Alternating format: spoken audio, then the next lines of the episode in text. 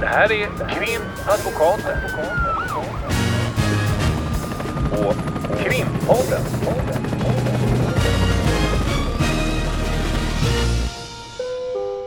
Parter och ombud kallas till sal 32. Nu har vi båda sett dokumentären Brinn för Josefin på K-special, eller hur? Mm, SVT Play. Även vi vill säga några ord med anledning av den. Det är ganska många som har velat prata om den. Det är ganska mycket ord kring den på olika sätt. Jag tycker att det har, nu har det ju gått någon vecka kanske sedan den släpptes. Och att det blev en storm på sociala medier bland annat och sen även i, i vanliga medier. Eh, och eh, i början var det ju väldigt, väldigt så att folk var väldigt, väldigt upprörda och krävde den här personen som det nu diskuteras om om man ska släppa hans namn eller inte. Men eh, krävde hans avsked och tyckte det här var fruktansvärt. Nu är det några fler som har varit ute och kanske sagt att man måste se det på lite olika håll. Mm. Och se mer ur ett helhetsperspektiv än att rikta det eh, individuellt till den som ja, då utpekas. Eller som dömdes också. Det, det är väl framförallt det som man eh, ofta återkommer till. Att han dömdes ju för nu 22 år sedan. Blir det, va? Ja, 20, om man säger hovrättens dom så tror jag den kom 98. Så är det 21 år sedan. Och då när man tittar på det här, för nu har ju vi eh, gjort så där som man gör när man är advokat, att man försöker att ta reda på lite fakta. Så vi har tagit del av stämningsansökan, det vill säga åtalet, och vi har också tagit del av tingsrätten och hovrättens dom. Och vad vi har kunnat konstatera jag måste säga att det, ja precis, vi jobbar ju alltid så givetvis. Det är det materialet någonstans som, som eh, det handlar om när de här upprörda rösterna om att ja, och sen sänkte hovrätten straffet eh, till villkorlig dom. Och de, väldigt många i den eh, vevan eh, menar att de sänkte till villkorlig dom och hänvisar till det här att ja, han tvingades till det här stillsamma hemmalivet och så vidare.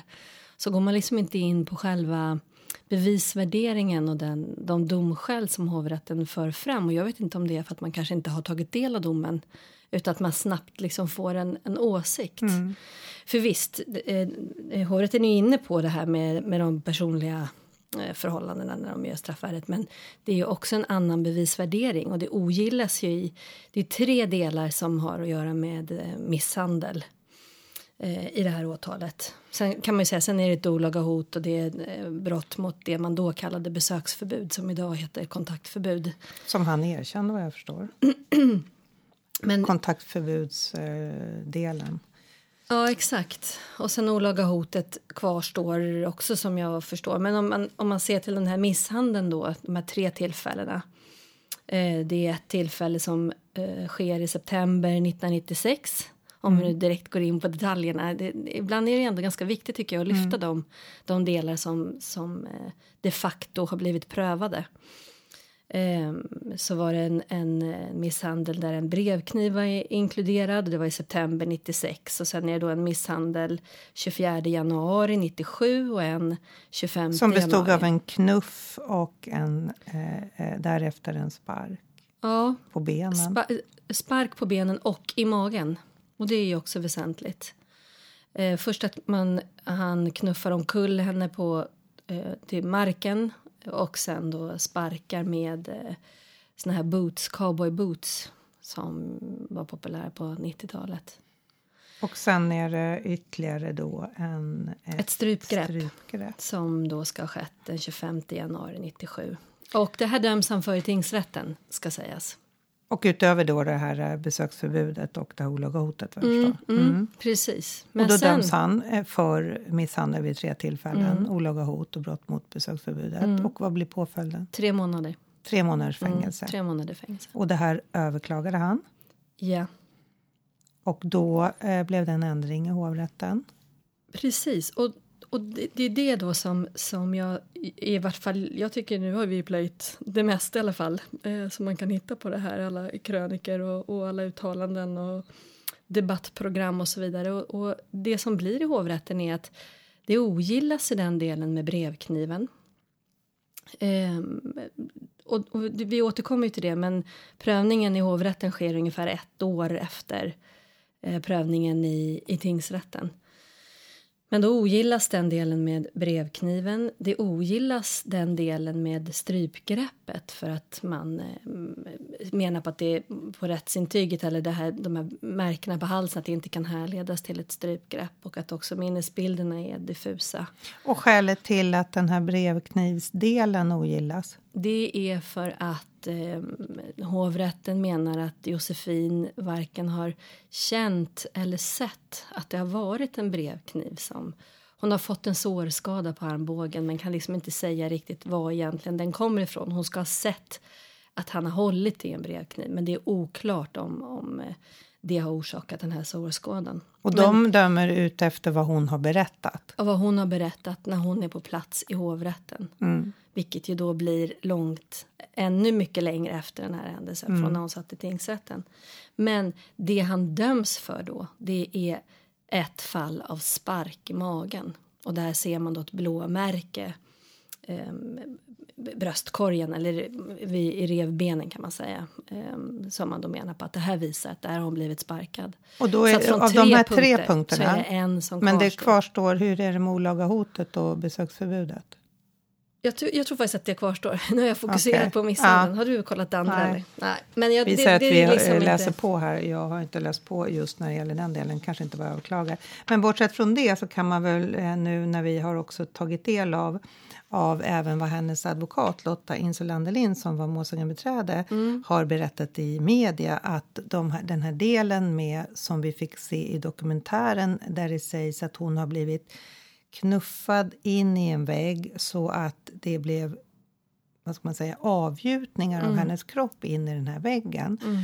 Och, och, en del andra påståenden som kom, eller berättelser eller påståenden som kommer fram i den här dokumentären. Som jag har förstått det så är det ingenting av det som det har berättats om vare sig i förundersökningen eller i tingsrätten eller hovrätten utan det är en uppgift eller uppgifter som inte fanns då på bordet. Ja, det så uttalar ju hon det då när hon eh, Lotta Inslandelin när hon berättar om, om eh, ifrån hennes perspektiv om det här. Eh, men sen så ser man ju domen också, det, det finns ingenting om det. Nej. Utan det är de här händelserna där det är fysiskt våld så att säga.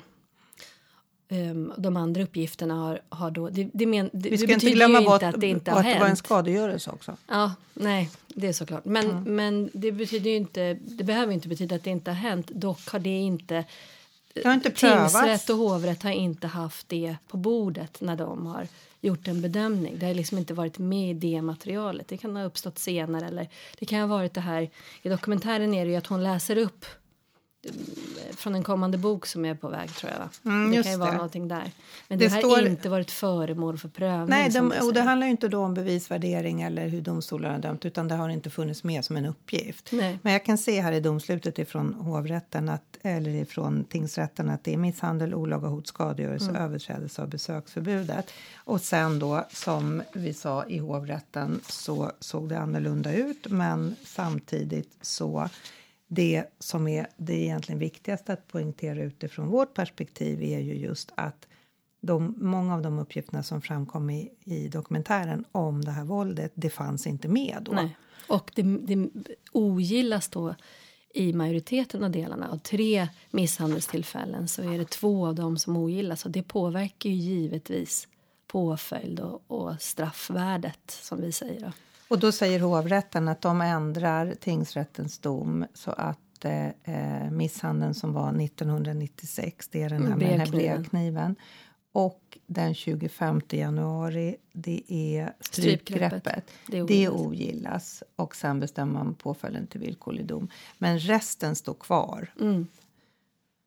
Och då är ju frågan om det här... Eh, den här han är dömd han är dömd för väldigt länge sedan och då på sociala medier, det väl kanske vi reagerade på allra först mm. var ju att man eh, går ganska starkt ut just där. Dels så namnger man den här personen och sen så kräver man att eh, hans arbetsplats Dramaten, får man väl säga. Vi är ju inte mm. bundna av någonting och vi säger mm. inte hans namn.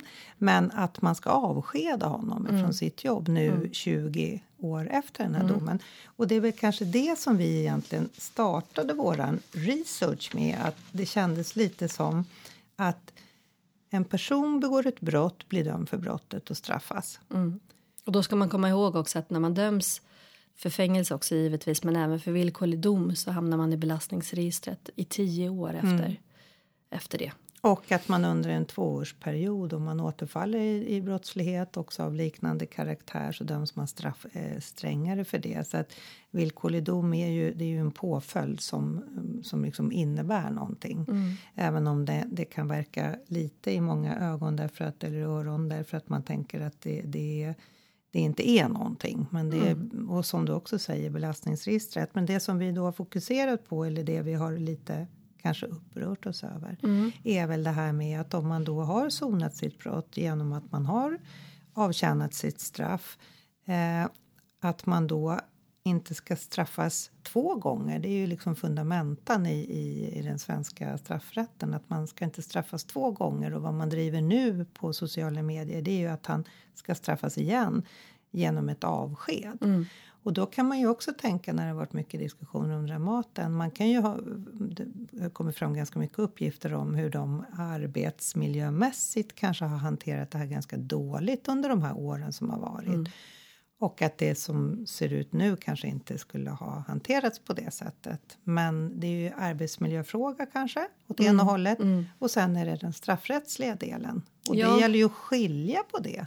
Ja, och sen nu också sista tiden här så har det kommit upp eh, andra människor som, som beskriver då att det är en strukturell problematik på den här arbetsplatsen och att det är flera som vittnar om att de är rädda för vissa. Jag, ibland tolkar man det som att det är samma person de pekar ut men att det även är andra som, som man har en rädsla för och som har utsatt andra. Och, och här, det här vet ju vi ingenting om men vad, vad jag kan se så är det i alla fall ingen annan dom som har kommit efter det här och inte under den här prövotiden och så vidare. Så att, Mot den här specifika personen Nej. som är dömd i det här målet. nej men precis. Och då, då är det ju återigen det här svårgripbara när, när det pratas. Och då blir det ju återigen tror jag en arbetsmiljöfråga säkert som man får hantera inom liksom den typen av organisation.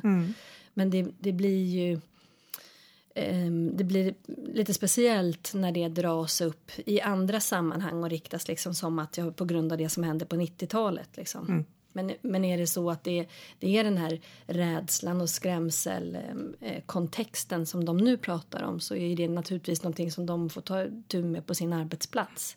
Men frågan är ju hur många som egentligen känner till någonting av det, de som är ute och, och låter högst. Säger. Och då när vi också tittade på det här så reflekterar vi över att det här är, är förutom att det är väldigt länge sedan så kanske det hade idag bedömts på ett annat sätt eftersom eh, det är frågan om en nära relation och det är frågan om, om flera tillfällen. Eh, Vi har hört skadegörelse, vi har hört misshandel och, och lite annat, flera punkter. Eh, 1998 så införde man den grova kvinnofridskränkningen som ett brott. Mm, man hade en kvinnofridsutredning där man just gick igenom den här problematiken med eh, våld i nära relation och, och kvinnors utsatthet i den delen. Och då Och det- det, när det- utmynnade i det här. Precis, och då är det ju så att det här hade ju sannolikt när man tittar på att det är, är flera punkter av misshandel och det är skadegörelse och det är olaga hot överträdelse av kontaktförbud, besöksförbud som det hette då. Eh, det här hade ju sannolikt idag varit ett åtal som hade varit en grov kvinnofridskränkning som är ett mycket allvarligare brott där det också är en mycket mer ingripande påföljd. Och då hade de här punkterna varit A, B och C och D i, inom ramen för ett påstått brott. Och nu är det ju så att den lagstiftningen kommer 98 och de här brotten som han är dömd för, de har begåtts innan 1998. Så den lagstiftningen, ingen lagstiftning när det gäller straffrätt kan ju tillämpas retroaktivt. Nej. Men det är nog våras bådas uppfattning att eh, hade det åtalats för det så kanske det hade Det hade, hade- kunnat se annorlunda ut, i vart fall i, i, i åtalet, stämningsansökan ifrån åklagaren. Sen bevis, bevisvärderingshänseende så, så är det ju svårt att säga. Nu har inte vi läst förundersökningsprotokollet och kollat de här äh, journalanteckningar och, och de medicinska journalerna och så vidare som, som, och rättsintyg vad gäller skadebild och så vidare. Men det som också är intressant och, och det var det här jag var inne på inledningsvis som jag sa att vi skulle återkomma till och det känns så bra att nu Att du kom ihåg det. vi till det. Ehm, är att också processen har förändrats. Så att det som då var den ordningen att man fick komma tillbaka till hovrätten. Alltså först sitta och berätta sin berättelse som målsägande och som tilltalade i tingsrätten. Och Eh, vittna. och vittnen. Ehm, och sen när man då överklagade och det blev en process i hovrätten så fick man komma dit igen och då kunde det vara så här att det har gått ett år. Och då var ju lång tid. allting i repris helt Allt i enkelt. repris. Ehm, och det gör ju naturligtvis, och det tror jag alla förstår, att minnesbilder är försvagade. Jag menar, det behöver inte ens gå väldigt lång tid. Mm. Ehm, även om man har blivit utsatt för brott. Och, och kanske också i, i den här typen av brott när som hon eller som påstås i dokumentären att det har skett i den här kontexten av em, att man normaliserar också ett, en fysisk och psykisk misshandel så påverkar ju det också minnesbilder utöver. Ehm, Men det som är idag, efter 2008 så fick vi ju den här EMR som vi säger, den moderna rättegången som innebär att man tar upp allt på ljud och bild i, i tingsrätten. Och sen så tittar man på de filmerna i hovrätten. En ganska speciell ordning egentligen men som jag nu för tiden tycker det är ju väldigt bra på många sätt för det blir liksom samma material. Det blir som Ja, en, det blir ju som att hovrätten efter den här reformen ska göra en överprövning av om tingsrätten på det föreliggande materialet har gjort en korrekt och rimlig bevisvärdering. Mm. Och då, det blir inte som en omtagning helt enkelt, Nej. omprövning, utan det blir en överprövning. Och det, eh, jag kommer ihåg när den genomfördes, då hade jag redan jobbat och eh, tyckte det kändes jättebakvänt att det skulle bli så här. Och vi, var, vi fick också signaler om att det inte skulle tillåtas några kompletterande förhör. Och det var väl lite olika i olika hovrätter som vi fick signaler ifrån då på den tiden. Men jag kan nog också säga att det, är, är, det, det har, har inte alls blivit lite så som man målar fram på väggen. Att, att, att det skulle bli väldigt opersonligt för hovrättsråden att sitta och titta på. Jag tycker nog ändå de känns ganska nära de här förhören. Men att det faktiskt är så också att folk har inte risken av att glömma allting. Och det kan ju vara både till fromma för den tilltalade och till fromma för målsäganden. Men då har man ju liksom burkat in materialet. Man har lagt i en burk och sen öppnar man den burken till hovrätten och så får de göra en bedömning. Det är ju jättestor skillnad mot hur det var i det här målet. Och man tänker att den första åtalspunkten är ju då 96. Och sen är hovrätten då, den domen meddelas ju många år senare. Så att det, det är klart att det, det är svårt att, att komma ihåg exakt. Och som jag också har förstått så är det så att hon i hovrätten kom ihåg mindre än vad hon gjorde i ja, ja, visst, tingsrätten. visst. Det står angivet i domen i alla fall. Och det är ju inget konstigt eh, heller vad gäller själva händelsen. Man får andra frågor kanske och det, det har gått en tid och plötsligt kanske man uttalar på ett sätt att jag är inte riktigt säker och då, ja, då faller det på ett helt annat sätt än när man är närmare händelsen givetvis. Så det, det har ju förändrats och, och till det bättre måste vi väl ändå då konstatera att och inte bara det här att det är mer en överprövning. Givetvis så tillåts ju då om man då ska sammanfatta det du sa där. Så nu ser vi ju att det tillåts ju om man vill ha ställa kompletterande, kompletterande frågor. frågor. om det kommer ny bevisning och, mellan tingsrätt och hovrätt. Och, och det upplever jag nog att hovrätterna har varit eh, generösa med. Att de Ja. inte, inte bara stänger målet utan att de tar till sig ny bevisning och nya förhör, kompletterande förhör om det krävs. Men då får man se på den här filmen då, Mm. förhöret. För de som inte har varit med så ser man först då på förhöret från tingsrätten och sen så finns det möjlighet om man har begärt det och Mm. fått det beviljat att ställa kompletterande frågor. Men det är samma berättelse och det, och det kan ju också göra att den personen som sitter där kommer ihåg att när man ser sig själv berätta. Liksom. Men det är också det att ofta är det att, att eh, målsäganden inte ens kommer till, till hovrätten Mm. för att man behöver inte det, man finns med på, på filmen. Liksom. Men Ja, de just det. tilltalade är ju där. Och det beror ju egentligen inte på något mer än att det kan ha skett eh, saker i, i eh, den tilltalades liv som kanske leder till att man tittar annorlunda på Exakt. påföljden. Man kan ha fallit in i ett missbruk och istället för att få fängelse kanske man ska ha en skyddstillsyn mm. eller att man har fallit ur ett missbruk och istället för en skyddstillsyn ska ha en, en samhällstjänst mm. eller vad det nu kan tänkas vara. Så att egentligen är det ju inte så att, eller det är ju inte så att den tilltalade har någon möjlighet att utgjuta sig eller säga saker om Nej. inte målsäganden är där utan det handlar ju mer om den personaliga delen som vi säger, den delen som handlar om de personliga förhållandena relaterat till påföljden. Men jag tänker så här att vi, vi eh, nu har vi varit väldigt eh, professorslika här. Verkligen i, i detalj, men, men jag ja. tror att det kan vara ett ganska viktigt inlägg för jag, jag har inte hört att det är någon som har gått in på detaljerna. Och då blir det ju den här upprördheten och, och jag tycker att man kan förstå det när man inte har, å andra sidan kanske man då ska ta reda på fakta, men i den här stämningen som uppviglas. Det var en ljusmanifestation eh, och, och efter det alla de här Utanför inläggen. den här mannens arbetsplats. Mm, mm. Och många som, som anslöt och så vidare. Och, och, och det kan vi väl ändå hålla, vara överens om att det, det är ju alltid bra att saker och ting uppmärksammas att människor visar det här eh, engagemanget och, och kraftfullheten i sina åsikter. Men, men Ibland så kan man kanske tycka att det vore bra om det riktas till någonting konstruktivt och framåt och att man förbättrar det som, det som är än att man riktar det bakåt och tänker att ja, varför blev det så här, nu dömdes han för ja, snällt och, och då, att man liksom. nu idag vid den här ljusmanifestationen och inte kanske just idag då, men, men och i, i, i de här inläggen som finns kräver att han ska bli avskedad nu. Mm. 20 år efter en händelse som han är dömd och har faktiskt avtjänat och då moraliskt sonat. Mm. Det är ju ett problem, mm. tycker jag.